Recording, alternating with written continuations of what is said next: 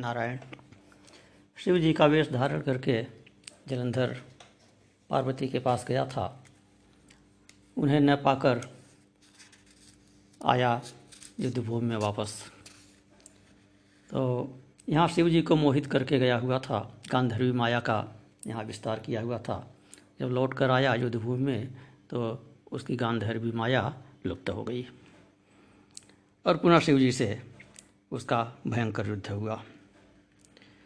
पुनः उसने माया की पार्वती बनाई और उसको रथ पर बधा हुआ, विलाप करती हुई शुंभ शुंभ निशुंभ के द्वारा मारी जाती हुई दिखलाया।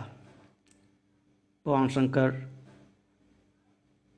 उस माया को देखकर लौकिक चरित्र करते हुए मोहग्रस्त हो गए।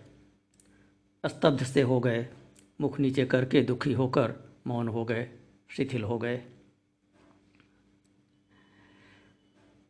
फिर जलंधर ने शिव जी पर प्रहार किया और शिव जी को थोड़ा जब चैतन्यता आई तो रौद्र रूप धारण किया और जलंधर का वध किया।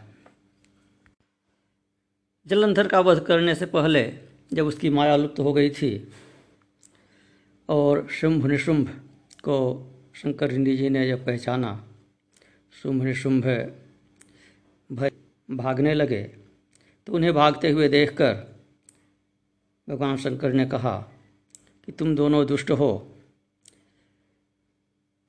तुम मेरे अपराधी हो, किंतु संग्राम से भाग रहे हो और भागने वाले को नहीं मारना चाहिए, इसलिए मैं तुम लोगों का वध नहीं कर रहा हूँ। किंतु गौरी, तुम दोनों का वध अवश्य करेंगी। वही बाद में भगवती ने शुंभ निशुंभ का वध किया था। फिर जलंधर का वध होने के उपरांत देवगढ़ प्रसन्न होकर शिव जी की स्तुत किए। स्तुत करते हुए हाथ जोड़े देवताओं से भगवान शंकर बोले कि संपूर्ण लोगों को मोहित करने वाली मेरी माया दुस्तर है। देवता, असुर एवं मनुष्य सहित सारा जगत उसी के अधीन है और उसी माया से मोहित होने के कारण भगवान विष्णु भी काम के अधीन हो गए हैं और जिस वृंदा के साथ उन्होंने छल किया हुआ था, जिसके वश में स्वयं भी हो गए थे, उसकी चिता का भस्म धारण किए हुए वे लंबे समय से पड़े हुए हैं।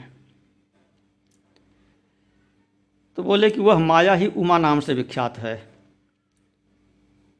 जो हम तीनों देवताओं ब्रह्मा विष्णु महेश की जननी है। वही मूल प्रकृति है और वही गिरिजा नाम से विख्यात है। तो आप लोग विष्णु का मोह दूर करने के लिए उस शरणदायिनी, मोहिनी तथा सभी कामनाएँ पूर्ण करने वाली शिवा नामक माया की शरण में जाइए। उस मेरी शक्ति को संतुष्ट करने वाले की स्तुत कीजिए। यदि वे प्रसन्न हो जाएँगी तो आप लोगों का सारा कार्य पूर्ण करेंगी। देवता लोग फिर भगवती शिवा के शरण में गए और उनसे निवेदन करने लगे कि हे भगवती, वृंदा के लावण से भ्रमित हुए विष्णु इस समय ज्ञान से भ्रष्ट हो गए हैं, तथा विमोहित होकर उसकी चिता का भस्म धारण करके वहीं पर स्थित हैं। आपकी माया से मोहित होने के कारण सिद्धों तथा देवताओं द्वारा समझाए जाने पर भी भगवान विष्णु नहीं समझ रहे हैं। अतः आप ही कृपा करिए और भगवान विष्णु को समझाइए, जिससे देवताओं का कार्य करने वाले वे विष्णु स्वस्थ चित्त होकर लोगों की रक्षा कर सकें।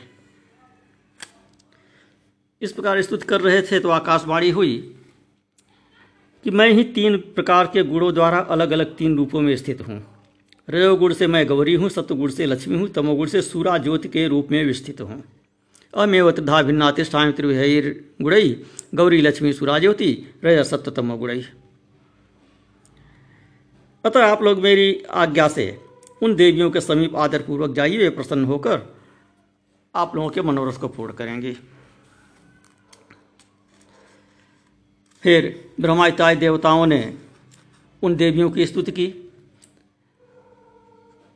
तब ये देवियाँ प्रकट हुई और देवताओं को अपना अपना बीज देते हुए बोली कि जहाँ पर विष्णु स्थित हैं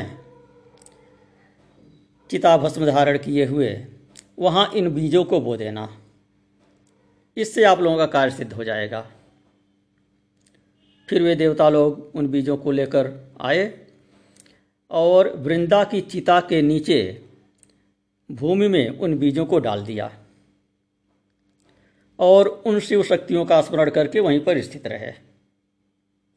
उन डाले गए बीजों से तीन वनस्पतियाँ उत्पन्न हुई, धात्री, मालती तथा तुलसी। धात्री के अंश से धात्री, महालक्ष्मी के अंश से मालती, गौरी के अंश से तुलसी हुई, जो तम सत्व और रजोगुण से युक्त थी।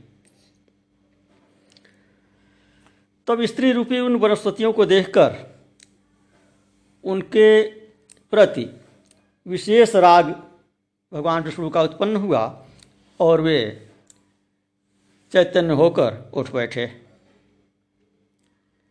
और उनके प्रति आसक्त हो गए, प्रेम की याचना करने लगे। तो तुलसी और धात्री ने प्रेम पूर्वक विष्णु भगवान का अभिवादन किया और यह देखकर मालती जो थी, वह ईर्ष्या से जलने लगी। तो सर्वप्रथम लक्ष्मी ने जिस बीज को दिया था उससे उत्पन्न हुई थी वह मालती। तो वह ईर्ष्या युक्त होने के कारण बर्बरी नामक गर्हित नाम से पृथ्वी पर विख्यात हुई और धात्री तथा तुलसी विष्णु के लिए प्रीतिप्रद हुई।